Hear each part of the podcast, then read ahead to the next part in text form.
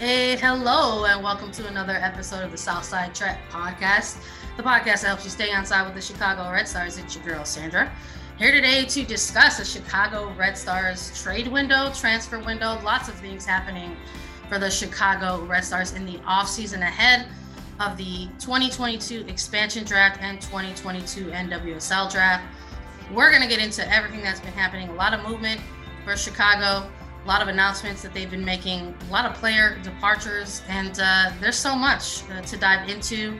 And uh, couldn't do anything alone. No one could ever do anything alone. So I'm here to break all that down with my friend, homie, and colleague Claire Watkins, aka the Scam Originator. Claire, how you doing today?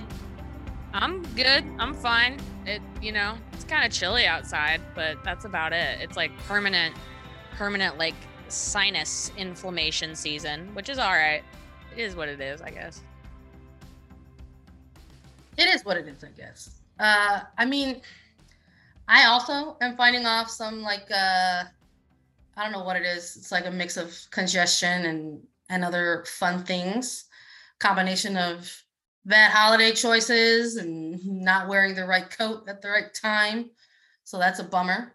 Uh, and then in between all that, having to cover whatever is happening out of Chicago uh, also makes you feel bad a little bit. Yeah, Let's maybe that real. could give you that could give you a little bit of a cold, maybe, you know. The Chicago Red Stars made me sick. yeah. What about that?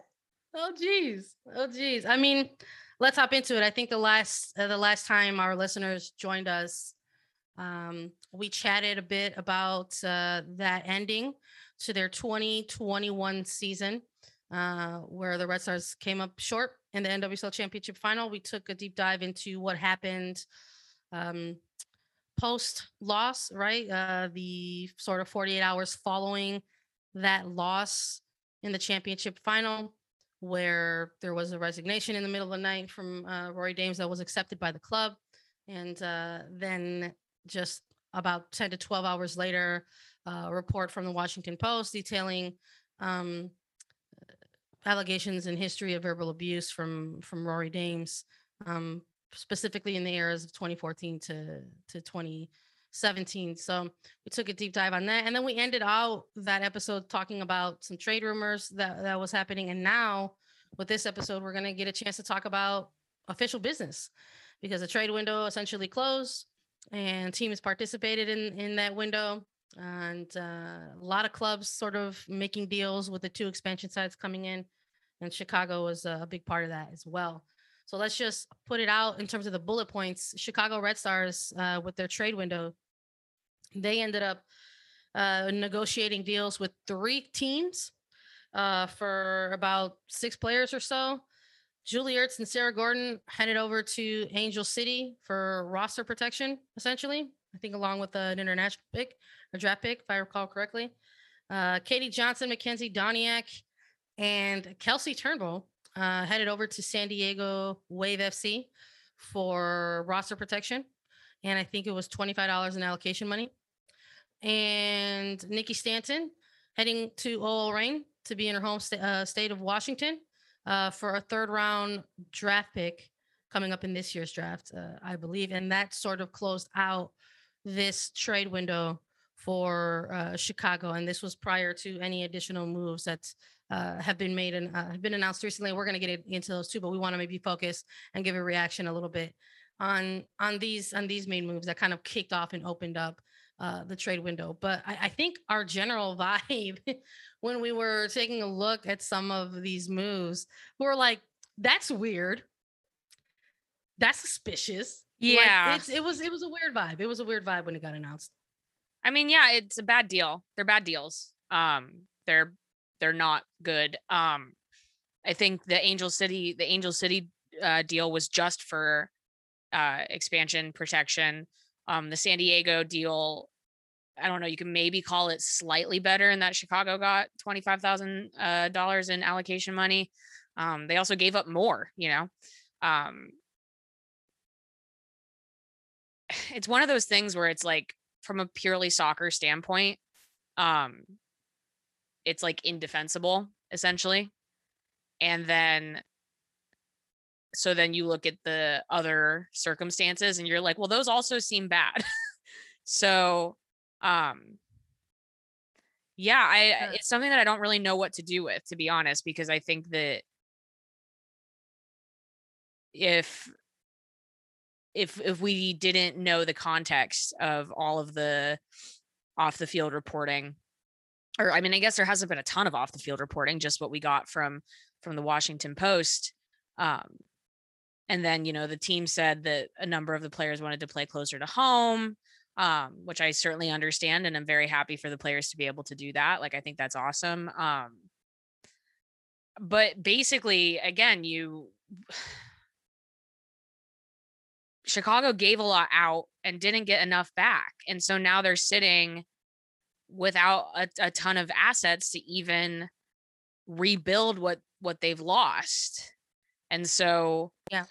That I mean you, you want to talk just purely again just purely soccer. Like I don't know how you let these players go without getting more back because now I don't know what exactly you had. They had enough money to pull their US core off of US allocation, but that was going to happen eventually anyway and they don't have a first round draft pick in this upcoming draft. They I I don't know what they do now.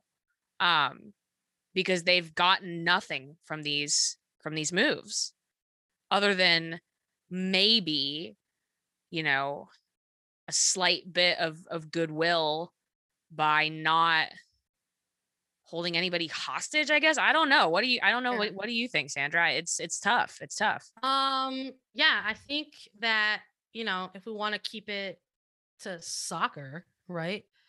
Uh, the fact of the matter is when you're talking about a professional sport, um, sometimes there are winners and sometimes there are losers.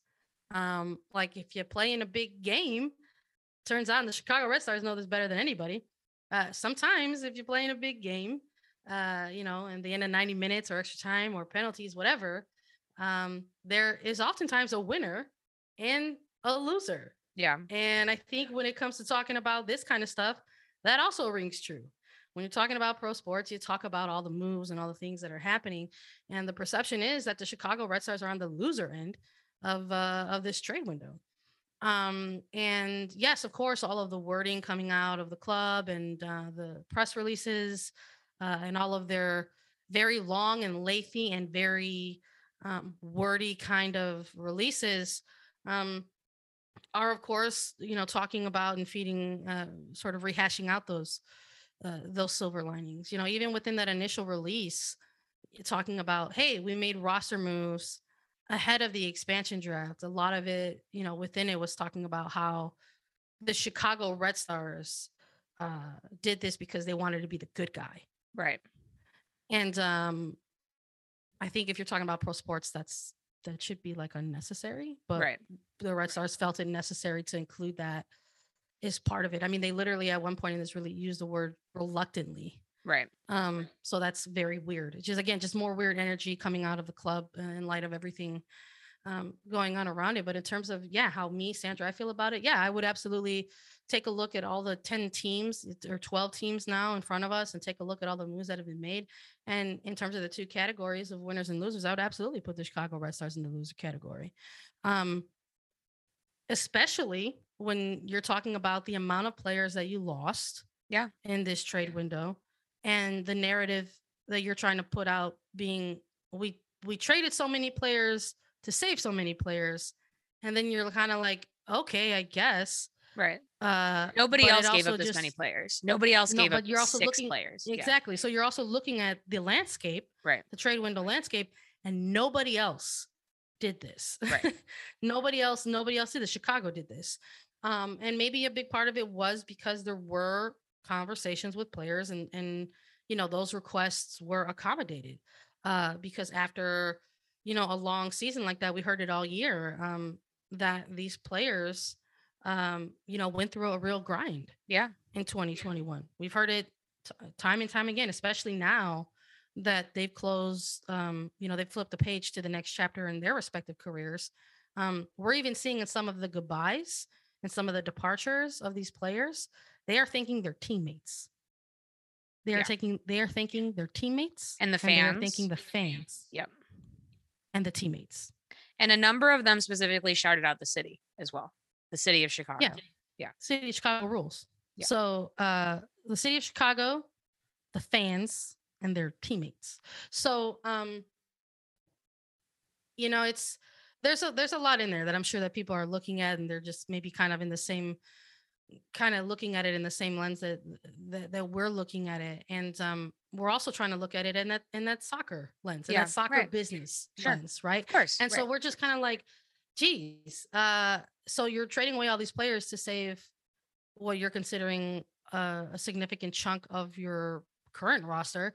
You're trading away six players to save, you know, six other starters? Question mark. You know, there's there's again, there's just a lot that's uh there was a lot more questions than than anything else coming out um uh, from from that kind of move. And then when you're looking at the move specifically that they made with the two expansion sides, right? Not ta- removing OL Reign and Nikki Stanton from this this whole thing. right.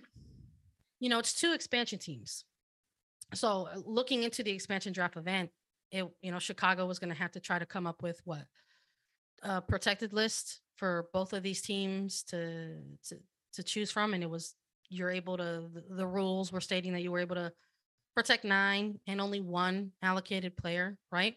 So you're thinking, gosh, that's you know maybe that's really tough for a team like Chicago that has so much you know talent that has been together for a long time and you know experienced players um you know league veterans um and coupled with um a ton of allocated players you know and then you're looking at the fact that they made a move to take four of those players off of US soccer's books Right.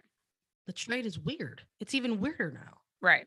it's all the more weird. It's even weirder now looking at the moves, you know, pri- you post um double expansion sign. If you have two teams and you're looking at the deal with Angel City, which was Sarah Gorden and Julie Ertz, and then you're looking at the deal with San Diego, which was Katie Johnson, Makenzy Doniak, and Kelsey Turnbow, and both of those were to yield back roster protection. I'm sorry, I still I still think I still think that you make that deal with one of those teams and you Right. dare the other team. Right. You dare the other team. Well, I mean, the one that I, the thing I come back to is who on the, in the Angel City deal, who's the add-on? Who's the free add-on here? It's either Sarah Gorden or Julie Ertz. And how possibly is one of those players a free additional add-on for nothing in return?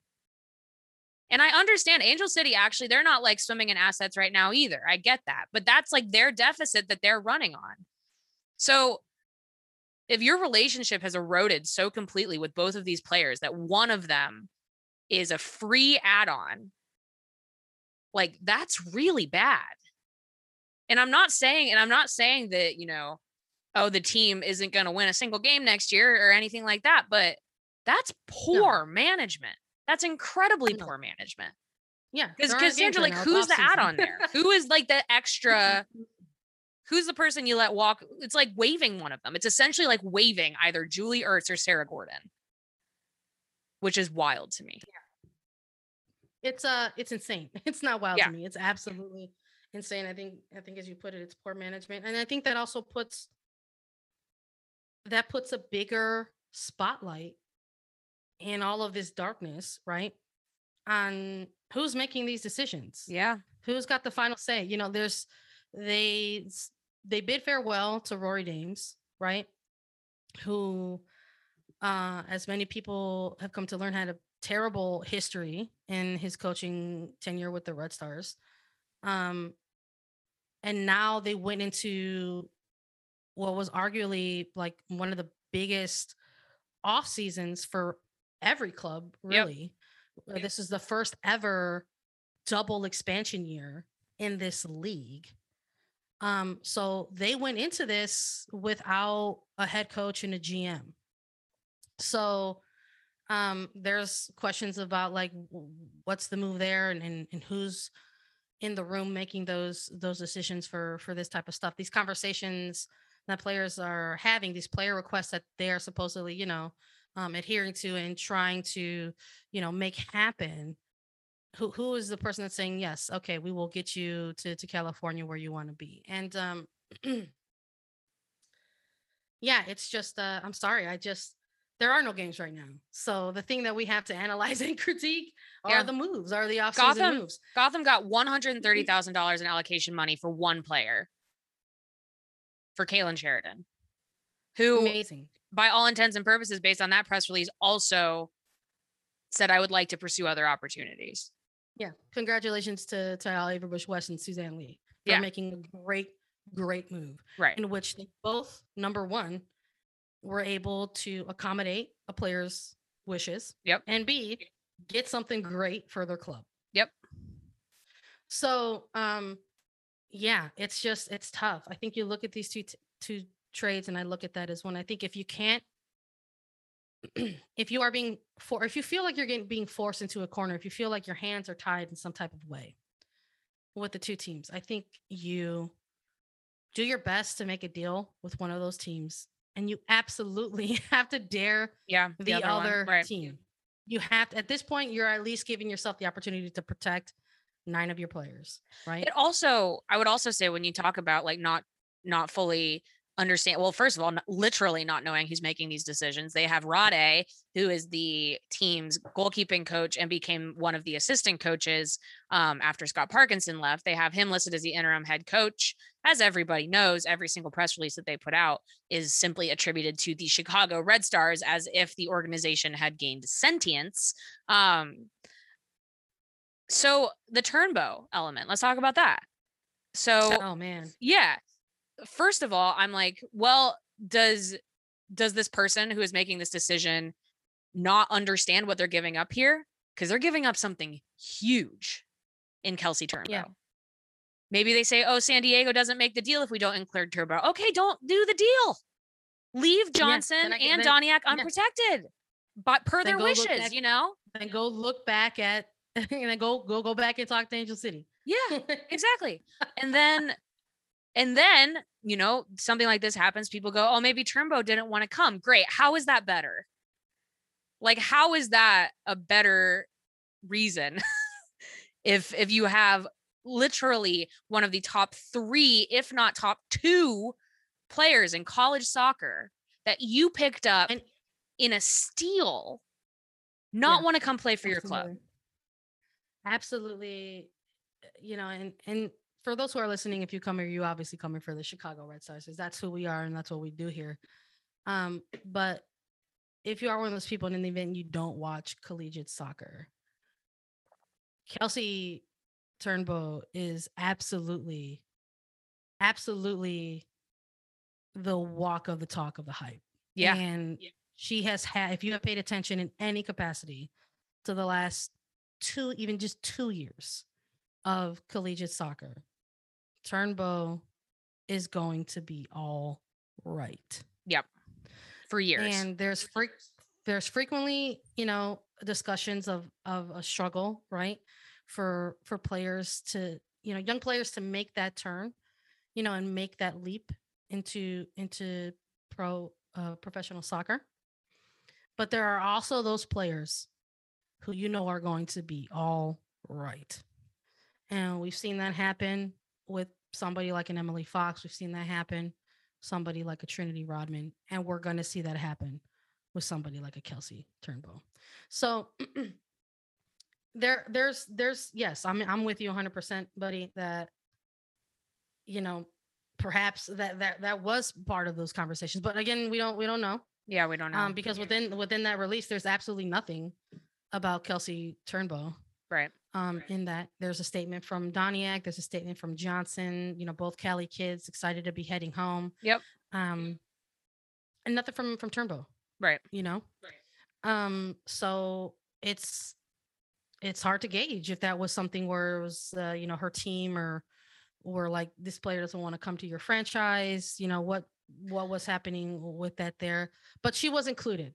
right So uh, a big part of this is is that I also want to say, I do want to quickly say that that's conjecture. We haven't heard anything about Turnbow not wanting to come play for Chicago. That that is just when you're you're just looking for reasons why you would do something like this. Because if she was willing to come play for the club, I don't get it at Yeah, all. I I am I imagine like the other side of my brain is like, well, I imagine if this player is willing to come to the club, you do everything you can to try to, you know, keep keep her there. Right. Um, yeah. But um, yeah, there's there's all that stuff like you said, Claire. Like, does San Diego make that trade if Turnbow's not a part of it? Right. So there's Right. there's all that that stuff that comes into light. But um, yeah, I don't I don't know. I don't know if I agree with uh making the the moves for for double expansion roster protection. I think I think you have to try to get at least one. Yeah. And then I think you have to roll the dice with the Yeah. other.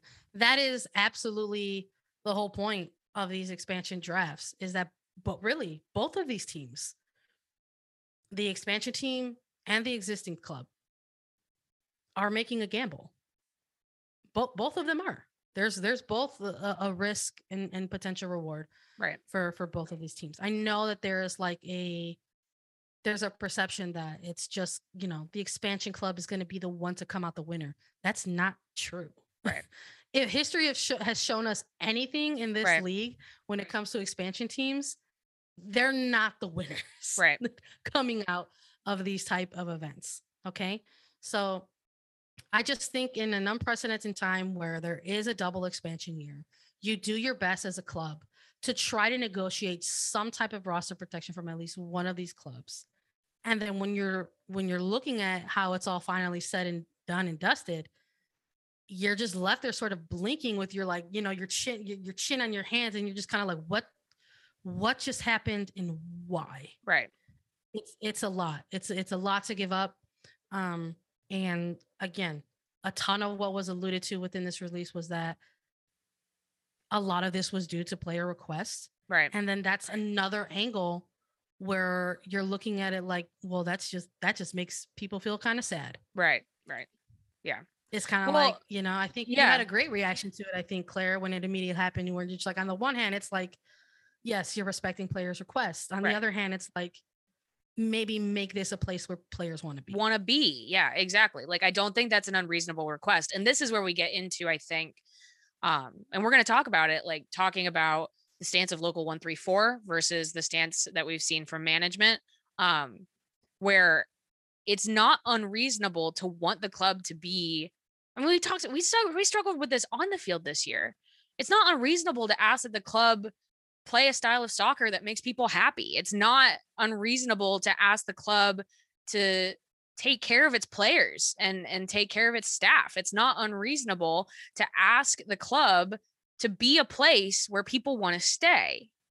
And this is where we get into this kind of, you know, gnarly territory where it's like, well, we talked about this last week.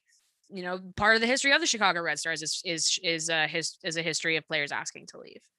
And for a long time that's been talked about in a way where it's like, oh, well, that's on the player. And I'm like, well, no. And and and so you don't get you don't get a pat on the back for letting someone walk after you have eroded a relationship with them. That's not as magnanimous as the club. Again, I'm just play, play oh my gosh, I can't talk. I'm just I've had too much coffee. Um based on the press releases, right? That we talk about that sort of verbose uh uh verbiage in in the press releases. Um yeah, it's I mean the whole thing's just tough. I mean and it, it- again, it's just like this weird value system where you look at that Angel City trade, which is so excessive and seems to be purely based on player relationship. Why? And then when you do that, that diverts all these other assets to San Diego because you've given up so much to Angel City. You know, so I don't think you can say, oh, we needed to do this to protect Tierna Davidson and, and Mal Pugh, because if we had gone through the expansion draft, San Diego would have taken Pugh or something. Okay, give San Diego Julie Ertz. Like, what is going on here? So let's maybe like do this a little bit to trans to, to transition a little bit from this transfer window into events that took place Yeah. post the transfer window and then the Red Stars recent news um, about their roster. So let's let's put on our own GM caps here, right? and I think you and I will probably have like similar scenarios here because how we've been like covering the team and how we've you know sort of looked at things in the landscape. But if I'm the GM of the Chicago Red Stars, if you're the GM of the Chicago Red Stars, if we're the tag team GM team for the Chicago Red Stars, I'm sorry, that's that that's what comes with an expansion year. It comes with the gamble, it comes with the risk, it comes with the reward. So there have been, if you're Angel City and you're Chicago, there have been years now. There have been years to prepare for this moment. San Diego kind of coming in the in the later stages, but for Angel City, there's been years to prepare for this, right?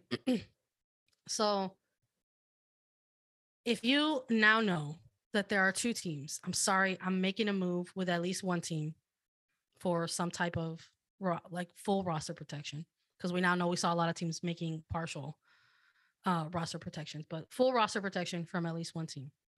And if my rules are that I've got to protect nine players from Angel City, I'm sorry, I'm absolutely without hesitation protecting Tierna Davidson because the young legend is the future. And I am 100% without a doubt protecting, at the very least, Morgan Gautrat, Sarah Woldmoe, Arin Wright, and I'm going to throw in before the conversations happen, I'm going to throw in Sarah Gorden. Right. Okay. Right. Right. Right. Yeah. Right. But you obviously have conversations before this expansion draft comes up, right? And that's not even a, protecting a full nine players. You're allowed to protect nine. We're just throwing out like five right now. So, with those conversations, if you want to honor a player request, leave Sarah Gorden unprotected. Right. You you dare dare Angel City to take someone of, you know, a, a Pugh or you know if we're talking allocated players that are left off, a Krueger, a Pugh, Right. um, you know, a, a Players Nair who, who, as far as we know, are are happy in Chicago, right? are Who wanna- happy in yeah, Chicago, yeah, right? A, a Nair, you know, you leave these, you leave them there. You leave them there. You you dare them to do that. And I'm sorry, at this point, you have to make peace. Right. You have to make peace as a front office that the public will to make their debates on the the Yeah. win the winners and the losers in this Right, space. right. You have to make peace with that. That's also part of your job Right. is making the decision and sticking with that decision and taking what comes with it. Right. So you absolutely, I'm 100%. You absolutely save. I absolutely save Tierna Davidson if I'm in the if I'm the GM. I I try to throw out at least a core five, not even nine, you know, and try to go for and you and and at this rate, if Julie Ertz is on the radar, then yeah, you leave her unprotected. Yeah, right. And the rules also state they're only allowed to take one. Right. If they if they select an allocated player, that's it. Yeah. That's it. They can't. and then and team. then if you still have players on your roster who would like to go to California, you pick up the phone, you Guess what? call the, trade California teams, and you say, "Hey, what do you give me?" The trade window opens back up after the expansion draft. It Right. opens back up on the 17th, the day after. Right. Losers, man. Yeah. They don't. They didn't win this one. They didn't. I mean, it kind of is what it is, right? Like it's, I, I and, and, I want to be clear that like we're not arguing. here- Yeah. it's weird to sit here and talk about that a Yeah. little bit because let's be real. The history has shown us in the past, the Chicago Red Stars, they win this. Right. Well, it also speaks to like it speaks to we talked about this last week.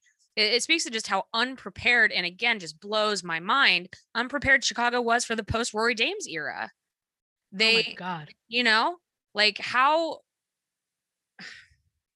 you hold on. I mean, you you stick with Dames for so many years, and again, from the outside, you hope that the reason for that is because like he is well liked and people like working for him and with him and he's really important for those player relationships um and when it turns out that that's not true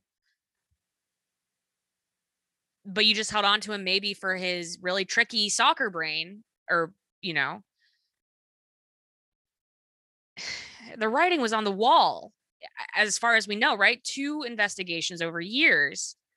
Plus this reckoning we've gone through this year i and now they're doing this because they weren't ready for it. Yeah, And- sort and- of um yeah go ahead. I think that's I think you're, you're I think you're actually touching on a really important factor here. that I don't think has been talked about enough, maybe like post these traits, is that it kind of kind of has a little bit of that aura. It kind of has that's that that whiff or that sniff or that smell of there was a little bit of maybe lack of preparation for that. Right. And that's also not great. Right. Considering I just put a timeline on Angel City. Right. Yeah, and and I do want to say like we are really happy that these players had their wishes met. Like that is the, another element of it, right? Um, yeah.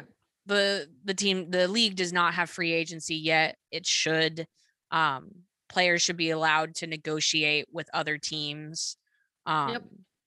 and and all, I think all of that is a factor here. But I think our point is that we've seen other teams be able to facilitate that without this. And then I think the other point that we're making is you just don't want to be a club where so many players want out.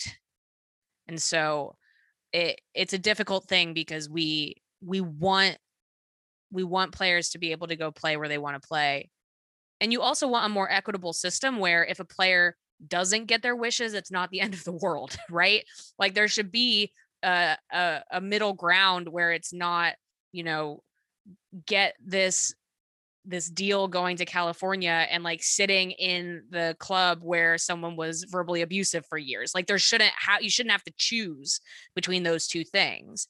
You could have something where like, oh, you know, you didn't you didn't get the transfer that you wanted and you're disappointed and maybe this club isn't your favorite and you would have liked to go to this other one, but it's okay.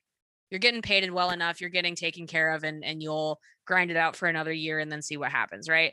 And so it's hard to even talk about this on a soccer level when these differences are so stark and these players are so desperate for a fresh start. Um, which again is just it it sucks that th- that is what Chicago has turned into, you know. So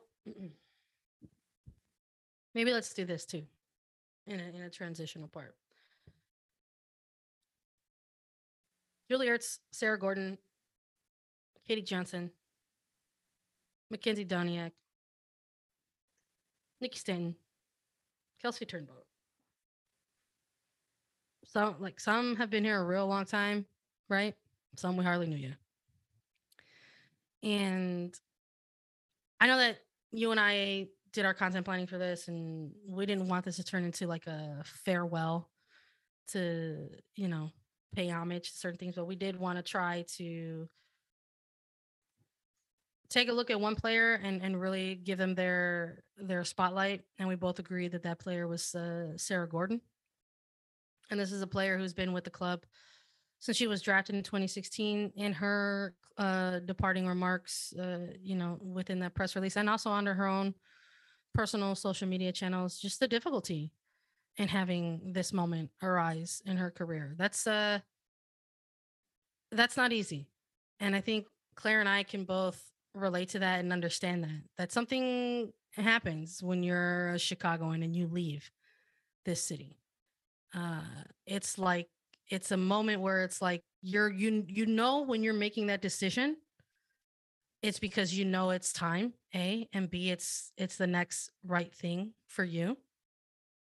But it's because of those things that make it so incredibly difficult to leave uh, a place as special as this. So, sort of taking a look at at Gorden's departure from from this club, uh, we did want to sort of hone in on this player and extend good luck and best wishes and thank yous, right, to this player who has put in a massive amount of work into herself and by extension into this club. Um, quite frankly, yes, they're losing a very talented defender on their back line. But this club is not going to ever replace what Sarah Gorden brought to this club in terms of her activism, in terms of her selflessness, in terms of her kindness, and in terms of her care. Uh, that is something that you can never, ever replace in a future player signing.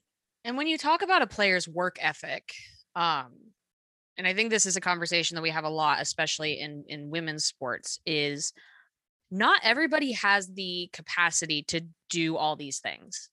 and there's room for that, right? There's room for players who need to just be players and and I think that there has to be, you know, I think you should inequi- you know, unequivocally support the causes that your teammates are passionate about um demonstrably, but I think not everybody one of one of Sarah Gorden's great gifts as a person is the ability to do many things at once well um whether she is on the field or off. And again i think the red stars as an organization relied on that a lot. Um they're running their toy drive right now. That was a sarah gorden original. Yep. um that toy drive is benefiting uh, share our spare which was the organization that sarah gorden worked with this Yep. year um her influence on the team is still there e- even after this transfer um and again you talk about who supporters want to support and what you want this club to be and that was personified by Sarah Gorden she took a lot of responsibility there which allowed a lot of other people to not have to do some of that The stuff work. Yeah. We'll just say it. There are a lot, Yeah. a lot of other people not do the work. Right. And That happen and that happens in this space. That It does, happens in yeah. women's pro soccer space. Yeah. You know, it's someone, there's a central person who's passionate about these things and they're doing the work and the people are trying their best to support them and their work. Right. And that's what it turns into a lot of times here. Right. And for Chicago, that really was Sarah Gorden.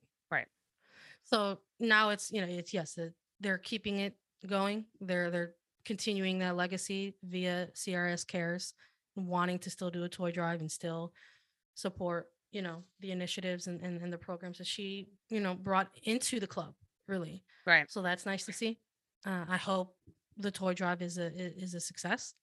Um, but Angel City, that's why that's also why you're looking at this these moves and you're saying you're the winner. like yeah right you're the winner just because of, of of the type of player this is. And of course the headlines have been extremely disrespectful and have only been highlighting the fact that Julie Ertz is is the big name tied to uh, you know this trade, and, and we're already seeing you know a tragic erasure, right, of Sarah Gorden. But I know that the good folks out there on the internet are not gonna allow that to pass.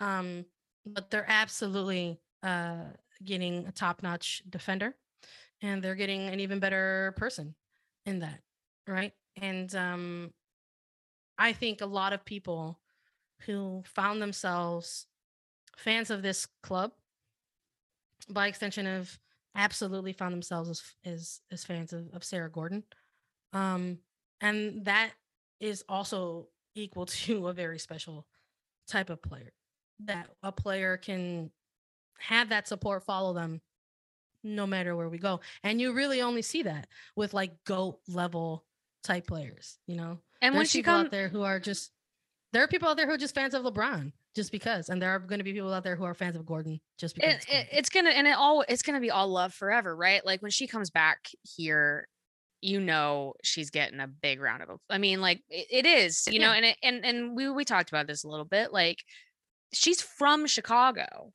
she's Yeah. not just like a chicago red star Chicago. she's like she's from chicago yeah. so everything she does is also chicago you know and Yeah. so that doesn't change um she's not a suburb she's like the she's not naperville right she's not yeah. elk grove she's not Yeah. she was born in chicago Yeah. and she Yes, she went was. to depaul In Chicago. and she you know i just for me it's like you know we're here to analyze the chicago red stars the soccer team but i do not feel like chicago the city lost anything here because nah. she's Nah, not at all. you know and that's what the really embodiment matters of- at the end of the it, day It really is. know? At the end Yeah. of the day, it's like the embodiment of Chicago over everything, right? And that's absolutely Sarah Gorden to to a, a, a T, really. Um, so there's there's a lot of folks. I, it just sort of we just sort of saw it coming.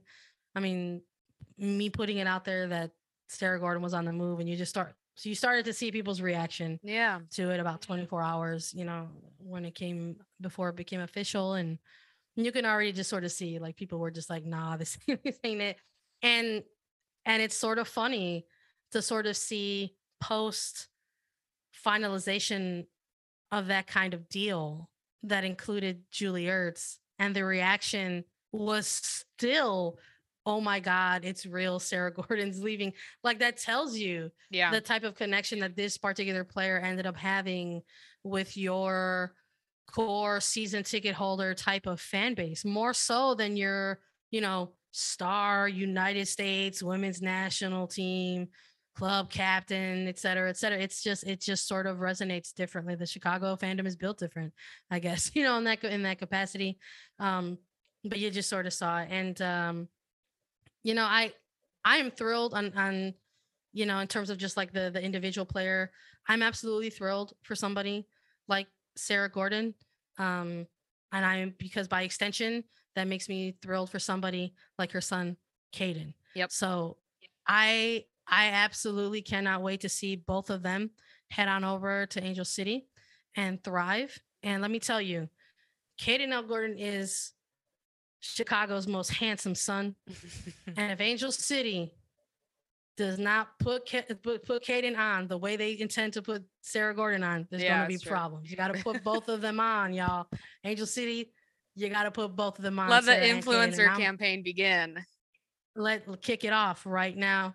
Um, I want to see him get all the deals too. So, um, here's here's the here's the Sarah here's the Sarah Gorden always being from Chicago Yep. forever and ever. Amen. Uh, so let's uh move on move on a little bit. Obviously, with all of the news news circulating with the with the player movement, um, and all of the news coming out of the club in terms of what's going to happen with their head coaching search, because there actually hasn't been a lot of information on that either. Um, in light of all of the player movement and in light of the trade window and in light of two very big draft events that are going to be occurring very soon. Um, that there hasn't been somebody announced as uh, the head coach, and those interviews, I'm assuming, are, are ongoing um, because of the many statements that have come out from the club. They have alluded to such. Um, but Chicago Supporters Group, um, Local 134, have also been making some statements of their own. Um, they are the sector of fans, uh, their most ardent supporters um, that have been watching and sort of paying attention to everything going on. Um, and post trade window, the supporters group came out with an additional statement. Um, and I'm just going to go ahead and read it because I don't want to misquote anything here. Um, it reads as follows It says, uh, It is clear to us now that the Chicago Red Stars as an organization cannot move forward and make changes with Arnim Whistler as the controlling owner. We also know that Arnim was aware of the pattern of abuse inflicted by Rory Dames. The fact that Rory remained employed by the Red Stars and therefore was able to further abuse not only Chicago Red Stars player, but also the greater Chicago commu- soccer community is unacceptable. Arnim's refusal to put his name on any club statements or to otherwise speak out himself demonstrates his inability to be accountable and to lead the club. The Red Stars need leaders who will take responsibility and be held accountable. Arnim has failed in this regard. It is clear that the well being of the players was not a priority for Arnim of the Chicago Red Stars organization in the past, and we do not trust Arnim to keep the players safe moving forward. As a result of this erosion of trust in Arnim's leadership and his failure to be accountable for his actions, Local 134 makes the following demand. We demand that Arnim Whistler present a concrete plan for selling his shares by December 31st, 2021. Until Arnim's shares are sold, we will not complete payment for our season tickets or buy merchandise from the team. We are demanding change. And this went out via 134's uh, social media accounts. Um, on their Twitter, they tweeted out saying, you know, if Chicago is getting a clean slate, it needs to start from the top. And then they went ahead and they uh, tweeted out this post um, text image to go along with it. So this this coming um, just a couple of days after the flurry of, of player movement that took place for Chicago Red Stars, and um, you know, as far as supporter groups go, um, and what we've seen out of a lot of different club supporters in 2021 is that they are taking on this type of role in terms of you know trying to place pressure or the appropriate or at least appropriate pressure on um you know people in positions of power. We've, seen that come in the past years in in in the past from uh, cloud nine you know the sky blue and now gotham fc supporters group. We saw that happening with the riveters out in portland. We've seen that happening with the spirit squadron for the washington spirit and we're seeing that um roll out and, and unfold before eyes with chicago local 134 for chicago red stars. So i think a really important thing to highlight here is obviously the the, the demand um based and they're basing that on what they say is an erosion of trust in in leadership. Um so they want uh, they would like to hear a concrete plan for his eventual selling of his shares and they put a- a deadline on it. So uh, and on top of that they're tying money to it right? Which is a very very big thing as well. Yeah, I mean, I think you know we we know we know one three four leadership, and they are not unreasonable people, right?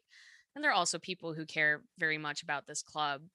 And um, the thing that sticks out to me here is this: is kind of like you know the the way Chicago sort of handled the last half of this season in terms of just sort of waiting and, and not being super prepared of, of the event of, of what has occurred in terms of, of public information about Rory Dames and also him leaving the club. I think that 134, what they're saying in this statement, and they can tell me if I'm wrong, is they're saying that trust didn't actually need to be broken here. Arnim Whistler did not need to. I'm trying to like put this in the right way there's two parts to this statement. There's there's the issue of the what we do or do not know about the fostering of an abusive situation, right? Um, now it seems like from what we've seen, and again, no real public statement, but we've seen some sort of personal missives coming out of the club saying that that part's not true. They would never foster abuse. Um, we're seeing some some pushback there.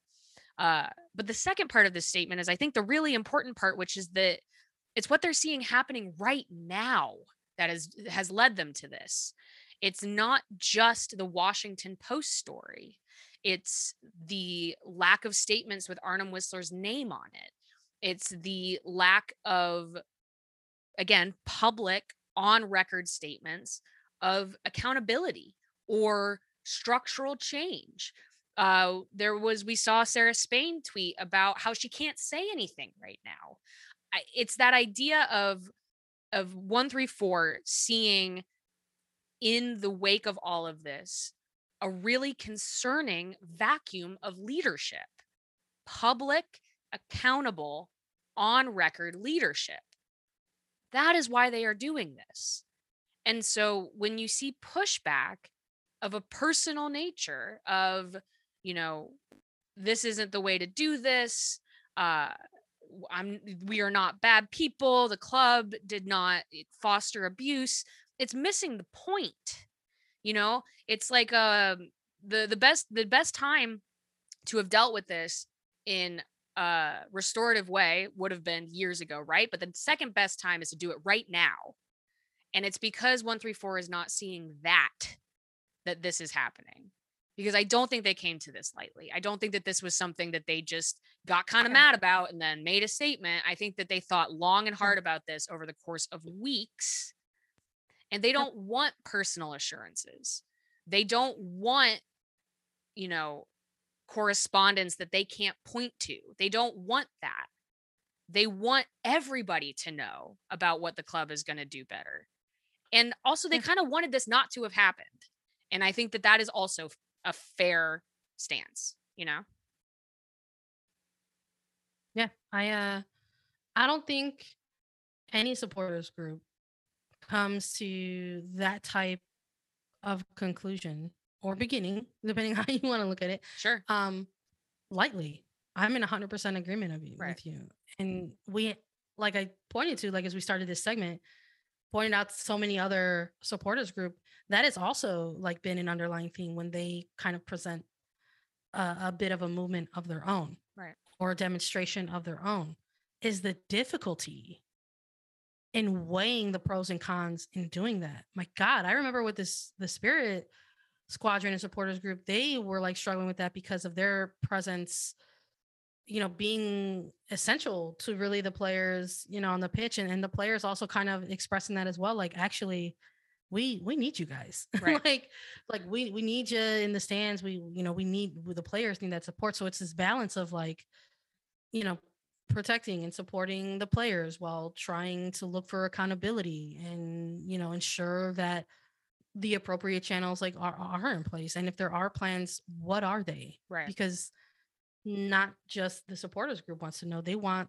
the you know the public to know. So it's uh the timeline of events has, has been has been quite something things have blurred into in- into each other um but th- this like i said we're we're at the point where this sort of came out post Right. um player movement and trade window but I, i'm not too sure if that is the only thing that you know propelled this uh propelled this statement Right. And and I think also, you know, I've, I've said this before in, in other channels, and I don't, I mean, I say this truly, I don't know the answer. Um, I think we are, uh, supporters find themselves in a tough position where the ultimate thing they can withhold is their money, right? And I think we've seen other supporters groups really struggle with that fact and actually struggle to take that final sort of nuclear step, right? Um, with the understanding that it is true that the that lack of support from the outside exacerbates these issues. But I'm sure the way 134 is feeling right now is they're like, well, we've stuck around through thick and thin for a very long time. And this bad thing still happened. And so they're they feel like probably and again i'm this is this is what i'm taking away from this i have to state cannot state enough that this is my own personal opinion and what i am seeing from the outside is that if the club themselves are not pushing for change then 134 has to and ultimately i don't think they want to not go to games next year but they want the club to change and so I get it. Like I get it. I really do, you know. I don't know. i um, I don't know. Do you I mean, Sandra, do you have a stance on like I don't know, I'm sure you thought about this a lot too, like the dollars element because it's always, you know, it is. It's like the PA says you got to keep supporting, you got to keep engaging. yeah it's it's um it's tough, right? it's um it's tough it's an absolutely tough and heartbreaking i think position yeah. that a supporters group sort of finds themselves in because the it's it's the revenue Right. man. it's the revenue that sustains the club slash the players Right. you know so it's um it's a tough tough position to be in i don't again i'm just going to say that i don't think that that's a decision that was made you know lightly Right. in any capacity um but i could tell you this is what i could tell you what we know yeah, yeah, yeah. what we know is that it a hundred percent elicited a response It did. Yeah. that's what it did. And so when you share these things on public platforms, right?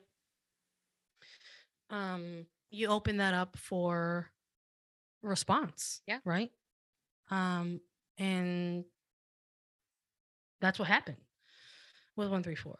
So um despite uh personal account settings, uh, owner Arnim Whistler's uh, private account uh, has been screenshotted and shared on the grand internet um, because uh, he responded to the supporters group um, to this statement directly. Uh, and it reads as follows It says, I would never condone, hide, or participate in abuse. Offered to sit down and chat weeks ago to share facts and plans. Got no response. Twitter isn't a solution. For 14 years, we have worked with you and many to build this club. Your approach is hurting the club and staff.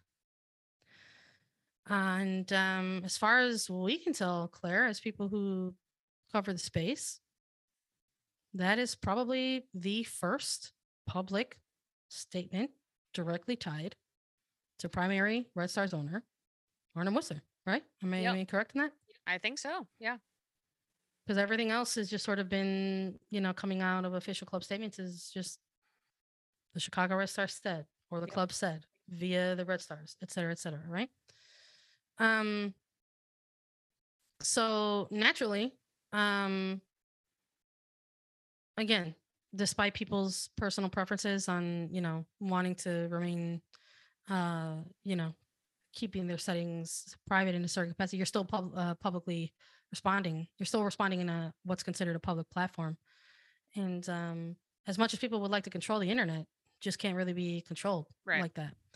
Um, so you know, I know you and I aren't trying to get sued.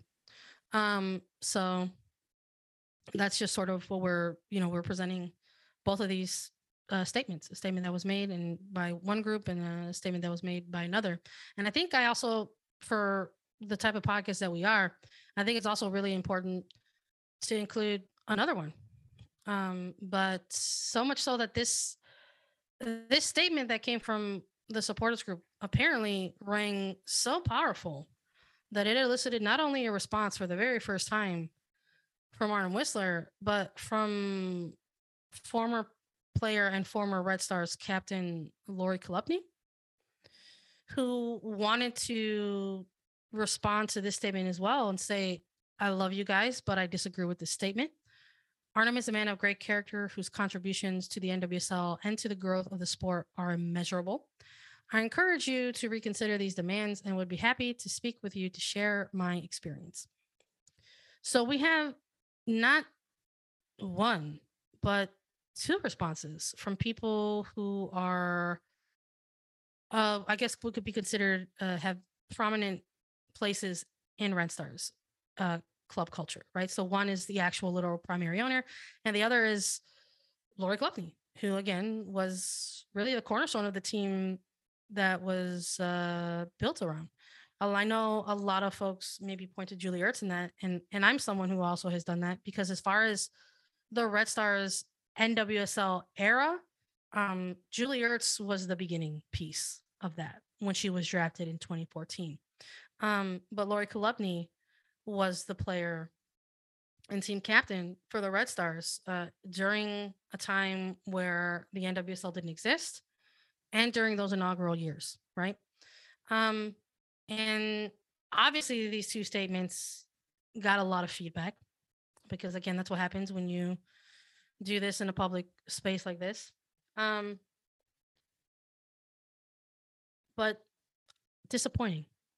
And that's all I, I have on it. Um, I don't have a lot much more than that. Seeing seeing these two responses, I was just like, oh, well, well, that's disappointing.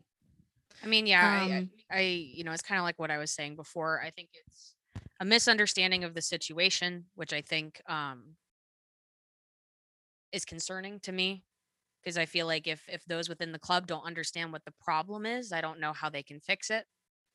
Um, I think there is this concern about and I'm just using Chalupny's words, right? About Arnim Whistler's character, which if we're arguing about that right now, I again don't really know how we can get into like how do we make this club a safe, good place to play. Um that's so it's like this this team can't be the personal extension of one person's character.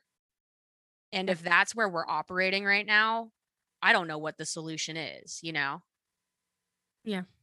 Um and then I think there is this issue of on record versus off. I think the club continues to offer off record assurances, personal phone calls, um, and that is not what 134 is asking for. Um, and so I'm like, well, when you're given an ultimatum like that, you have two options, right? You can acquiesce to them or you can not. You know, in the same way that 134 does not have to give the Chicago Red Stars their money, Whistler does not have to, you know, quote unquote, have to respond to this by doing what they've asked for, you know? Yeah, that's true. And I just don't know what what is the what's the end goal here. You know, I I don't I don't really understand it. And I think that um none of this, and by that I mean the responses by Whistler and Chalupny are productive towards making the club a better place. Um it's Yeah, defensive. I agree right? hundred percent. And then I agree hundred percent. Yeah. Yeah. And that's and that's why my initial response and reaction was just like, oh, yeah.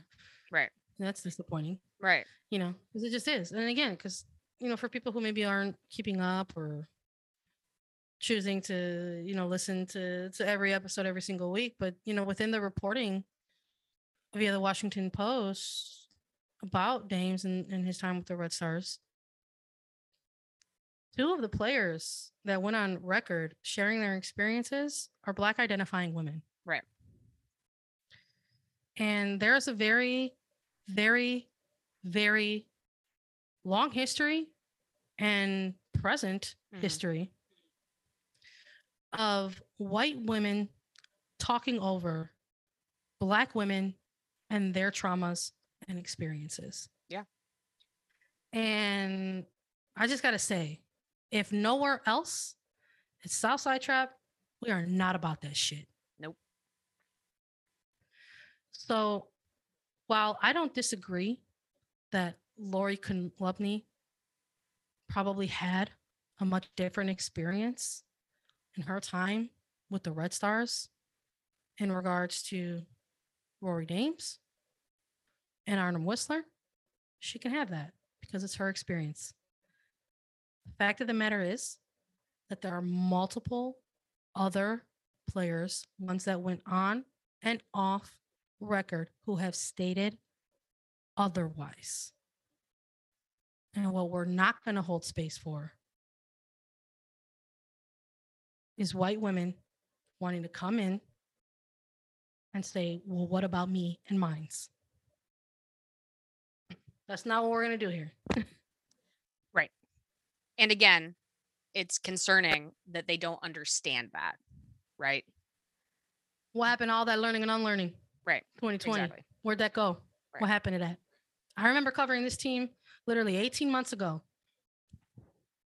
and watching them and seeing them put out statement after statement and trying to put out action after action about what they were going to do to ensure that they were always going to be a club to make sure that they were doing the work. Now we're almost in 2022. And this is what we're seeing.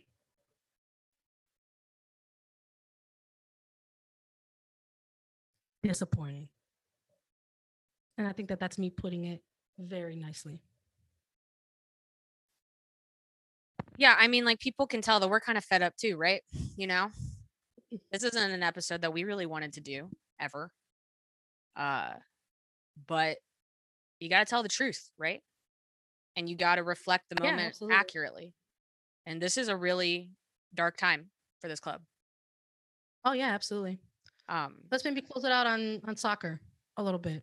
The Red Stars, after making all these moves and their owner and former captain making public and semi-public statements, uh, had to release uh, some some roster information. A lot of clubs are are putting out their, um, you know, whether or not they're exercising extensions on certain player contracts, if they're waiving certain players, so on and so forth. And the Chicago Red Stars um, went ahead and, and set their roster ahead of the expansion draft and the NWSL draft. So the what they put out in their most current press release which is actually today because Claire and I are actually recording this on Wednesday, December 8th when it dropped. Uh, they listed all the following players as part of their current roster. And that includes forwards Rachel Hill, Sarah Luebbert, Alyssa Mautz, Mallory Pugh, Kealia Watt. Midfield Danielle Colaprico, Vanessa DiBernardo, Morgan Gautrat, Ella Stevens, Sarah Woldmoe. Defenders Tierna Davidson, Casey Krueger, Tatumn Milazzo, Zoe Morris, Kayla Sharples, Bianca St. George's, Arin Wright, and goalkeepers Alyssa Naeher, Cassie Miller, Emily Boyd. So I think maybe earlier at the top of this episode, Claire, we were talking about those silver linings that the club has been sort of uh, rehashing out, and I'm not going to act like they're not. Um, signing Tierna Davidson, Casey Krueger, Alyssa Naeher, and Mallory Pugh to club specific contracts is a big deal. And those are absolutely players worth protecting, A, and B, retaining on your roster. So I am. I hope they're thrilled. getting paid a lot. I am thrilled for them, and I hope they're getting paid a lot of money. Yep. To be Chicago Red Stars players. Yes. And uh, excited to cover them in yeah. 2022. Straight up. Yeah. Um. Yeah. No. no I mean, it's it's a good. It. It, you know, we're trying to be fair. Like, yeah, it was a good move. Um. Again, one that I think was going to happen. I think all clubs are going to have to do this eventually. Uh, Chicago sort of ripping the band-aid off there is good because I do think they have been held hostage in their own ways due to that allocation fear, right? Um, so get that done, right? Yeah, I mean, I was I was counting, I was counting the current roster, you know, they they have like 19, 20 players still. They they do have bodies. It, it's not like uh it's not like they've got 12 people rostered right now or anything like that. Um it, it just doesn't make sense on paper at this moment. Um in terms of being competitive with with everybody. So uh yeah, I yeah, maybe this is a good place to end this, which is, you know, Tierna Davidson, Casey Krueger, Arin Wright, um, Sarah Woldmoe, Morgan Gautrat, Danny Colaprico, Vanessa DiBernardo, Kealia Watt, Mal Pugh. Um, that's your team, man. You know, that's the Chicago Red Stars. And yep. we have always tried to balance um we did we had to do this a lot in the 2019 off season, right? You have to balance what you want and and with and what you got, right? Because those players deserve to be reported on too. You know, they're not nothing. They're really not. Lots of really talented footballers there, right? Um, who they hire as the coach is going to be very important. Oh, um, oh yeah, I think putting out the roster like that, yeah, and having people see it is very very important. Yep, the good NWSL roster, man. Yeah, there's no ifs ands or buts about that. Yeah, that you look at that midfield core and you still say that's one of the best midfields in the league. Yep, hundred percent. Yep, hands down. And um, for me, I think the initial perception of this this window in this week was that it's a disaster for the club. It's a fire sale. They're bleeding, right? And I think they're actually moving into not the expansion draft, but the NWSL draft, kind of sitting in a very good position in terms of their current roster in place. And I think with those two perceptions, the one that's kind of a, a tire fire and the one that's actually very promising, on the one hand, the tire fire, you're like, yeah, you absolutely maybe look for a culture hire. You look for a culture hire to to get the fans re-engaged in the coaching position, and maybe somebody like Laura Chalupny is on your list. Maybe somebody like Julian Stitch, you're going to give her that opportunity, right? Depending on whether or not those those people even want it. Or, or yeah, I, thinking, I, think if they well, that's a big one. I think yeah, if if that yeah. is a job that maybe want. you're maybe your thinking is like, what if we start having conversations with these with right. these folks, right? and that's if you're the tire fire but honestly i think you lean more into the that silver lining that you're pushing out because if you are putting out this roster and your pitch is hey come to the chicago red stars and coach Tierna davidson alyssa naeher mallory pugh casey krueger and one of the top four midfields yeah. in the league that is smart too man that is a smart team that they will work with you absolutely yeah they are yeah. absolutely a promising, promising job team. like that's as promising. You're looking at that. If you're a coach that's maybe looking not so much to take like the next leap, like, oh, like I want to be, you know, but if you're a coach who's sort of been in this for a little while and you're like, I want to win. I Yeah. want to get to a team and I want to win. You're looking at the Chicago Red Stars vacancy. Yeah, right. I think if you look at their roster, you're absolutely pitching that. Um, so we'll we'll see. We'll see. There's there's still some unknowns there, right? Yeah. Um NWSL is a weird place, man. They want to say that transfers and loans don't exist, but they've got somebody like Sarah Luber Yeah. and Liga Minil. Yeah. You know, Kayla Sharples is in is in uh is in Australia right now. You know what I'm saying? So there's there's it's a weird vibe and interesting time. But um we're we're gonna see. We're and I think we're gonna have an even better picture, I think, post NWSL draft, how that looks. I don't know if the Red Stars come out with a coaching hire before those before that event. They don't have to worry about hiring a head coach for the expansion draft. They traded themselves out of it. Yeah. Are they? Well, they should be hiring two people. This is another thing. They shouldn't just be hiring one person. They should well, they should be hiring like five people. They should be hiring a head coach, a general manager, a player experience manager slash operations manager. They should be sporting hire- director. yeah, they should be hiring a sporting director. They should be hiring, they need a new head of high performance. They need Yep. more assistant coaches. They don't have enough right now. They should be hiring. Man, this is another thing too, where you talk about change. You in selling the team. Yep. If if the team cannot afford to hire the staff that they need, that is reason enough alone to be looking for new managing partnership, to be completely honest. Yep. Because that's nothing's going to change if you can't do that. Yeah. And I think obviously trading themselves out of the expansion draft, that's one thing, right? But they still got an NWSL draft uh, to take a look at. And who and what and how that team is going to look in terms of leading the club through that is still a question mark, right? So that's something that we're going to keep an eye on and see what's what's going on. There are other clubs that entered their off season with head coaching vacancies that have already filled those. You know, we're seeing Sean Nahas get tapped for North Carolina. Um, Orlando Pride already announcing Amanda Cromwell. There's ongoing conversations with Chris Ward and the Spirit to move from interim to head coach. Um, and this isn't the only NWSL head coaching job out there. So uh, we'll see. We'll see what, what ends up happening. And, and I know we'll be keeping an eye on it uh, as always for for everyone. Um, I want to thank everybody for for joining us today and listening to us and in our rambles. I know these last couple episodes have been um, a little bit on the lengthier side, but uh, a lot has been happening, and when a lot happens, that means we got a lot to say. Yeah. Um, so we want to thank everyone for for joining us. As always, if you have uh, appreciated us and our work and what we do here, Claire. Yeah, I also real quick just want to say, um, I, I do want to a little personal message to our patrons who have not only stuck with us here, but we've gotten some really lovely messages from a community that is struggling with this emotionally as well. And I, Yeah. we haven't gotten a chance, I think, to respond to everybody personally, but we see that stuff and we really appreciate you guys.